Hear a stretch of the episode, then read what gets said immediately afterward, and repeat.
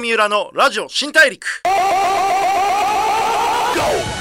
こんばんは。FM93 AM1242 東京有楽町の日本放送からお送りしていきます。ラジオ新大陸。ザ・ブレイクスルーカンパニー GO の代表で PR クリエイティブディレクターの三浦貴大です、えー今回ちょっとすごい皆さんに言いたいことがあってあの僕ずっと普段オフィス六本木であの移動する時も大体赤坂とか青山とかが多いんですけれどもあの、まあ、港区渋谷区中央区くらいの移動なんですけど僕移動全部自転車なんですよ。であのオランダのバンムーフっていう電動自転車があってこれに結構前から乗ってて最近リニューアルされた新しいやつを買ったんですけどめちゃめちゃ良くてあのあまりに好きすぎてもういろんな人に言っててもう56人くらい買ってくれてるんですけど周りの人が。あの本当に人生変わったいい買い物なんでバンムーフもし移動に自転車使う人いたらぜひちょっと検討してみてくださいっていうあのなんか本能的に広告しちゃうってこれ別にお金ももらってないんであのステマでも何でもないんですけどあのバンムーフぜひちょっと見てみてください。さて今日、えーいろいろなジャンルで活躍してる方にお会いしライフスタイルでの学びや心得その方の見せるビジョンなどをお聞きしてリスナーのあなたと一緒にたくさんの発見を重ねていく番組ラジオ新大陸。さあ今回は前回に引き続きアマコインターの聖子さんをお迎えします。どうぞよろしくお願いします。ブレイクスルー Here GO 三浦のラジオ新大陸。ブレイクスルーザ・ブレイクスルーカンパニー GO の三浦貴大がお送りしています。ラジオ新大陸。今回お迎えしたのは前回に引き続き尼神インターの誠子さんです。よろしくお願いします。お願いします。前回もあの B あなたのおかげで今の私がありますという、はい。えー最近出版された本についていろいろお伺いしてきましたけど、はい。あのーまあすごく面白い本であのエッセイって言ってますけど、はいある意味小説的にはい聖子っていう,、はいこう自分の人生をキャラクターとしてね、はいこう描いていく話だと思うんですけれども、はい。なんかうんめちゃくちゃ面白くてでもこれ B ってはい。あの、まあ、ブスって意味じゃないですか。ブスですね、まさに。はい。ブスって、はい。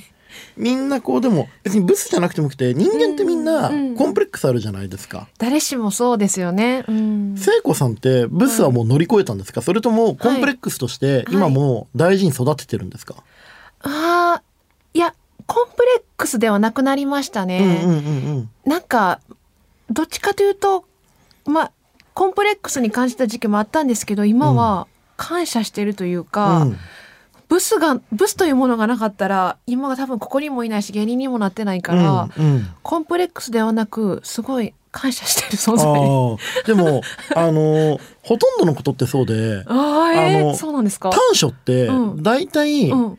自分が短所だと思ってるから短所で使い方によっては長所だったりすることってたくさんあると思うんですよ。確かにそうですよね。そうその自分の短所うん、をちゃんと見て、こういう風に使えば、うん。こういう業界では生きるかもって思うことがすごく大事で、なんか長所ってうん。比べ合うと大変じゃないですか。そうですね。例えば私話が面白いなって言って、はいはい話が面白い対決すると、はい日本話が面白い人ランキングって膨大じゃないですか。膨大ですね。ダウンタウンがいてはい、みたいな。ダウンタウンさんが言い張って、そうそうたるさんまさんもいて。そのランキングに私入るのなんだっけこれってなるじゃないですか。そうですね、まさに。で多分世の中も、はい。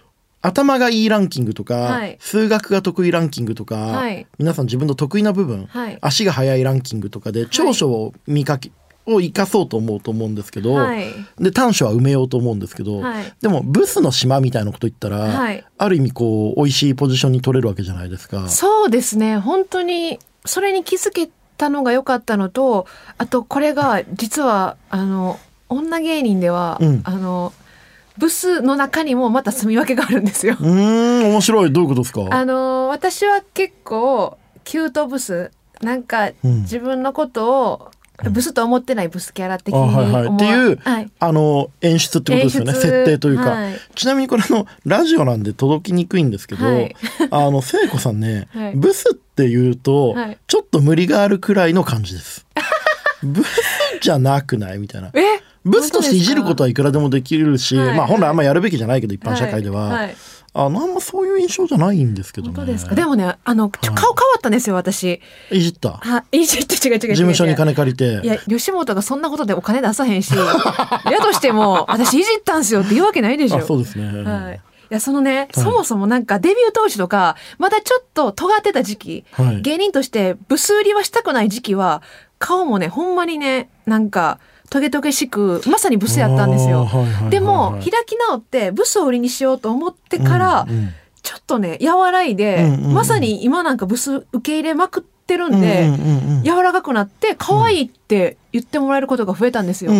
ブスを受け入れることによって可愛くなれたんですよ。これなすごいなと思って。あでも人間の表情って本当簡単に変わりますからね。えー簡単に変わるんですいかやその周りの人に言われたりとか、自分で思い込むことで、はい。人間の顔って本当に変わるから大事ですよね、でも表情。僕デブなんですけどああの うんすいません。ごめんなさいいや、そんなことないですよ。否定してもいいし 肯定してもいいんだけど意味のある返しが欲しかったああ 息を吐いただけじゃねえかすいません。本当そうですよね。いやいや私ってひどい。リラックスしていただいてであの僕とか割と大きいプレゼンあこれうまくいったら、はいはいまあ、何億円儲かります、はいはいはいうまくいかなかったらこのすごい2週間のお仕事無駄でしたみたいなすごい。1時間喋るめプレゼンってあるんですよね。あだからまあ m 1じゃないですけどそのはい勝負の時って僕やっぱその日ははいもう朝からずっと社員のみんなに大体言われるのが「あれ皆さん痩せました?」って言われるんですよ。ええでもねちょっと気合入ってる時の顔がはちょっと痩せてる見えるみたいなことが。そうそうそうそう。へー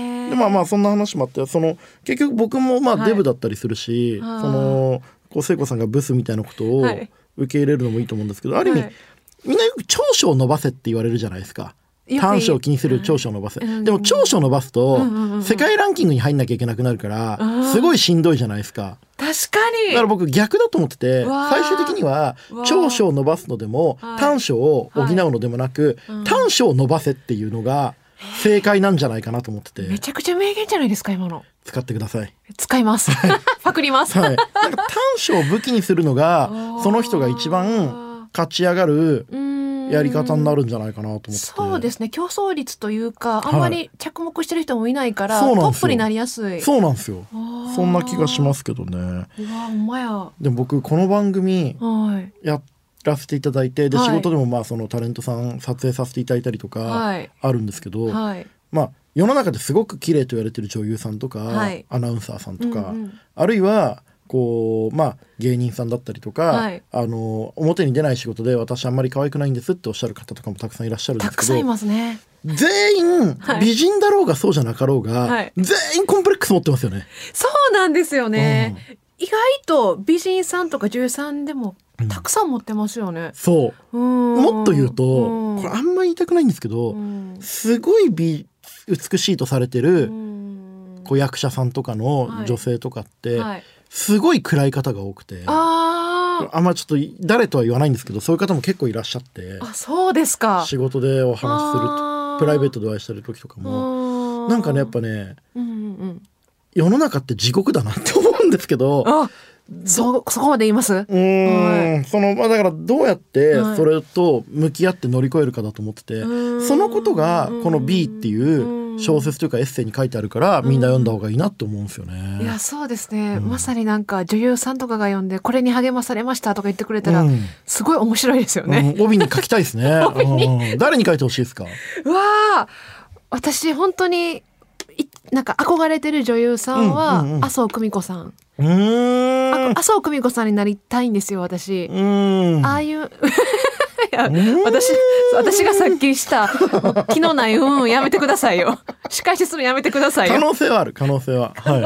麻生久美子さんはい。もう私の中で本当にもう美しい女優さんのなので、うんその麻生久美子さんがうん。これを読んで、私もコンプレックスなくなりましたとか言ってくれたら、うんうんうん逆に面白いかなまあそうですよね、はい。でも本当に誰にでもコンプレックスあるから、はい。これ別に B とか関係ないと思うんだよな、そうですね。なんか私の場合に関してなんでブスには置き換えてますけど、うん。なんか自分のコンプレックスに置き換えてうん読んでほしいですね、そうですよね、まあ別に、あの B って言ったらね、うんうんうん。ブスも B だし美人も B だし貧乏も B ですからね。あはい。ほんまや。僕とかは本当に実家がすごい貧しかったことがあ結構人生の中ではいろいろ大事なことだったなと思ってて。だから僕就活の時とかは、えー。僕もともと結構裕福だったんですよ。えー。で小学生の時に破産してあ A のバリエーション多いな。えーいや これはでも壮絶な生い立ち。あまあまあでもまあ世の中の多分5%くらいはそういう経験してると思うんですけどでその時就活就職活動で僕よく言ってたのが、はい。僕あの金持ちの余裕と貧乏人のハングリー精神両方あるんですよねみたいな話をしてどっちも。はい言ってたんでやー。っぱこういうその自分のコンプレックスと向き合って武器にするっていうのうんは大事なことだなって自分でも思いましたけど。そうですね武器にしてほしいですね、はい。うんなんかでもこの本書いた中でこう、はいい、ろんな人に感想とかもらったと思うんですけど、はい。なんて言われたのが嬉しかったですか？そうですね、なんかうーんあ私それこそその、まだ発売する前に原稿書いてる段階で、うん。ちょっと家族の話書いた時にうん。妹に呼んでもらったんですよ。はいはい。ちょっとあの、あれですよね。一瞬ちょっとはい。大変だった関係がっていう話も書かれてますもんね。そうですね、うん。そのギャルの妹に。ギャルで美人の妹。はい。はい。ちょっと呼んでもらって原稿ちょっと送って呼んでもらった時に、うんなんか「バリおもろかった」っつって、うん。うんあと親の話バリ泣けたって ギャルらしい感想なんですけどでも、はい。ギャルがここまでちょっと面白いとか、うん。泣けたって言ってくれることって、うんうんちょっと私の中で、あうん。このエッセイ出していいんやなって自信になったんで、うんうんうんうんギャルに褒められたらちょっと自信になりましたね。なるほ。どなるほど、はい。ありがとうございます、はい、でもこれ本書いた一番最初のきっかけは何なんですか？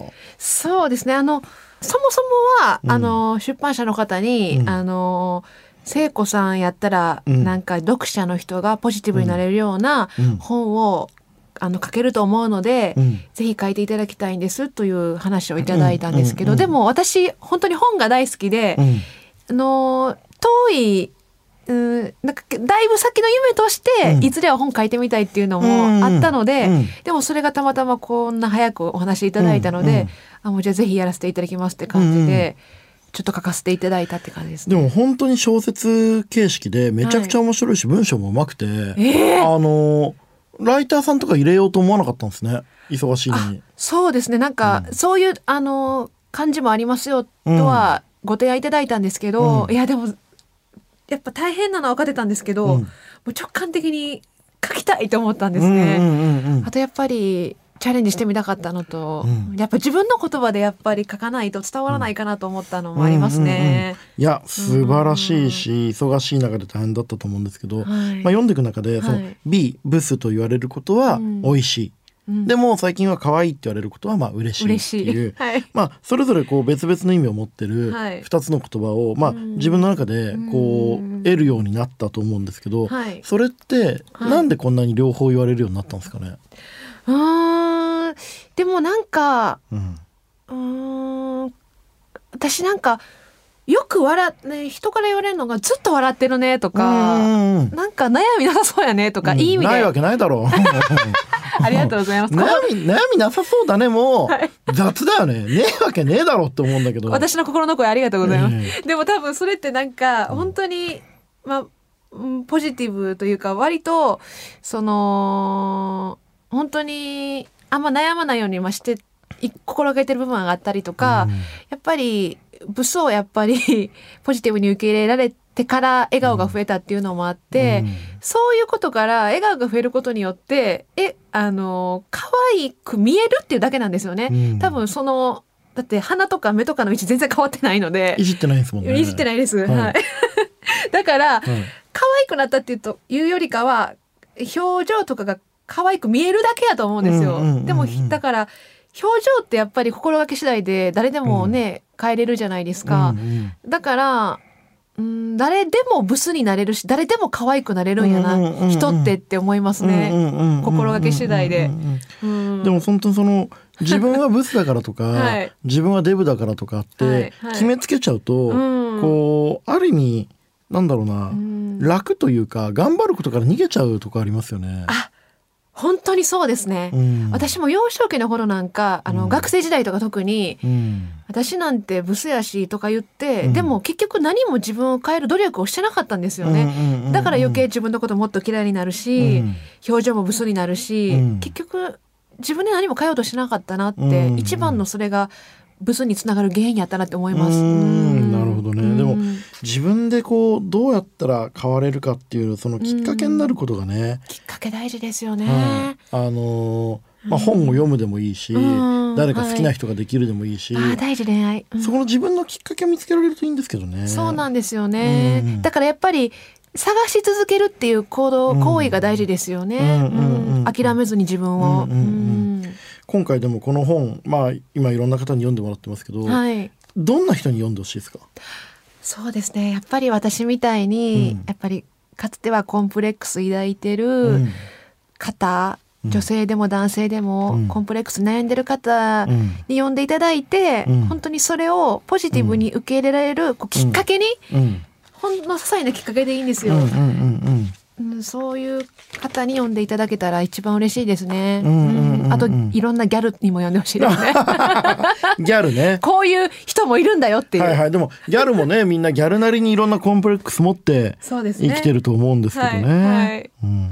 でもあの今後、はい今回本書いて、まあある意味先の目標だと思ったものが割と早くはい。叶えられちゃって、はい。この後どういうふうにはいこう、芸人としてあるいはまあ作家なのか、うんはいどういう活動していこうと思ってます、そうですね。まあ芸人としての部分はまあ相方とずっと漫才をやるっていうのは変わらないんですけど、うんでもこれをきっかけになんかやっぱり。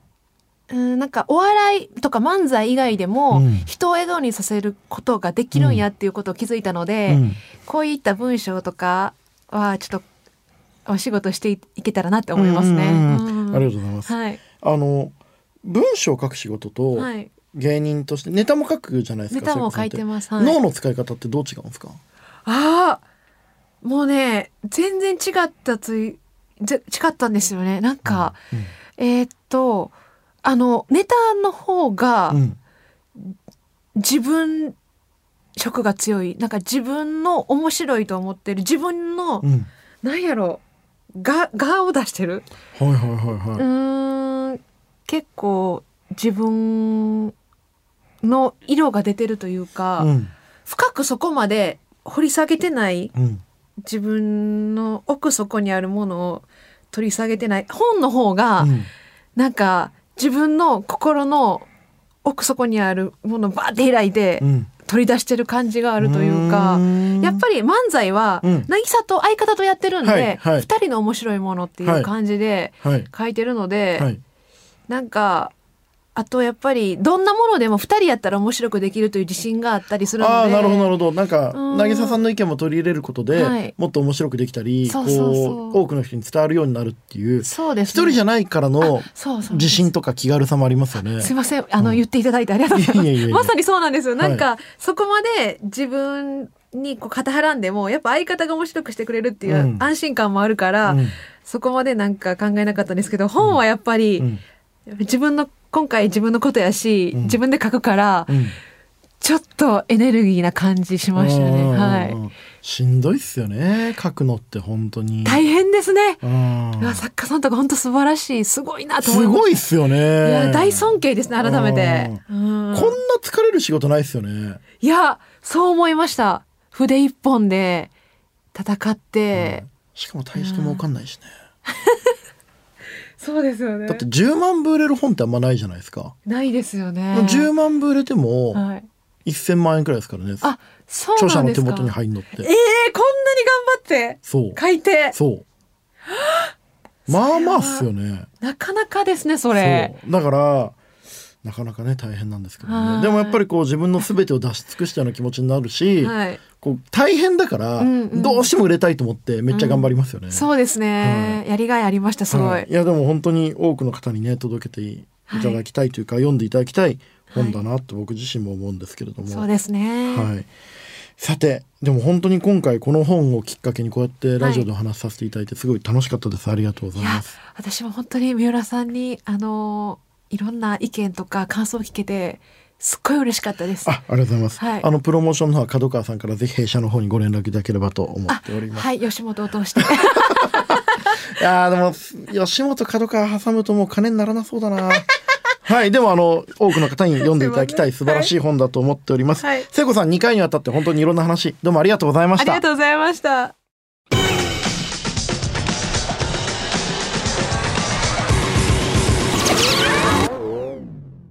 郷三浦のラジオ新大陸。FM93 AM1242 東京有楽町の日本放送からお送りしてきましたラジオ新大陸。尼子インターの聖子さんをお迎えしてお話を伺ってきました。いかがだったでしょうか？あのー聖子さんブスっていうことを売りにしてるっていう部分もあると思うんですけど実際別にブスじゃないしこれこの後あの人どうすんだろうなってちょっとこう不安になりましたけどね。っていうのはまあ冗談として。あのー本本当に面白い本で B あなたのおかげで今の私がありますっていうのはエッセイっていうよりある意味小説でその一人の女性が自分のコンプレックスと向き合っていくっていう話なんですよ。でこれブスの方が読むっていうかそういうよりはあのどんな美人でもどんな頭いい人でもどんな運動神経いい人でも全員コンプレックスあるんですよ。僕の友人だったらまあ総合格闘家で世界チャンピオンの青木真也さんもコンプレックスあるし、まあ、政治家も社長も全員コンプレックスがあってでそのコンプレックスっていうものとどう向き合うかっていうことのすごいヒントになる本なんで、えー角川より発売中の、えー B あなたのおかげで今の私があります。ぜひ手に取っていただきたいと思っております。それでは次回も一緒にたくさんの発見をしていきましょう。ラジオ新大陸。お相手はザ・ブレイクスルーカンパニー GO の三浦貴大でした。